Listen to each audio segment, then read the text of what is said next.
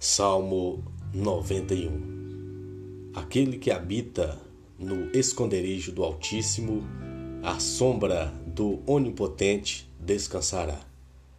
Direi do Senhor: Ele é o meu Deus, o meu refúgio, a minha fortaleza, e nele confiarei.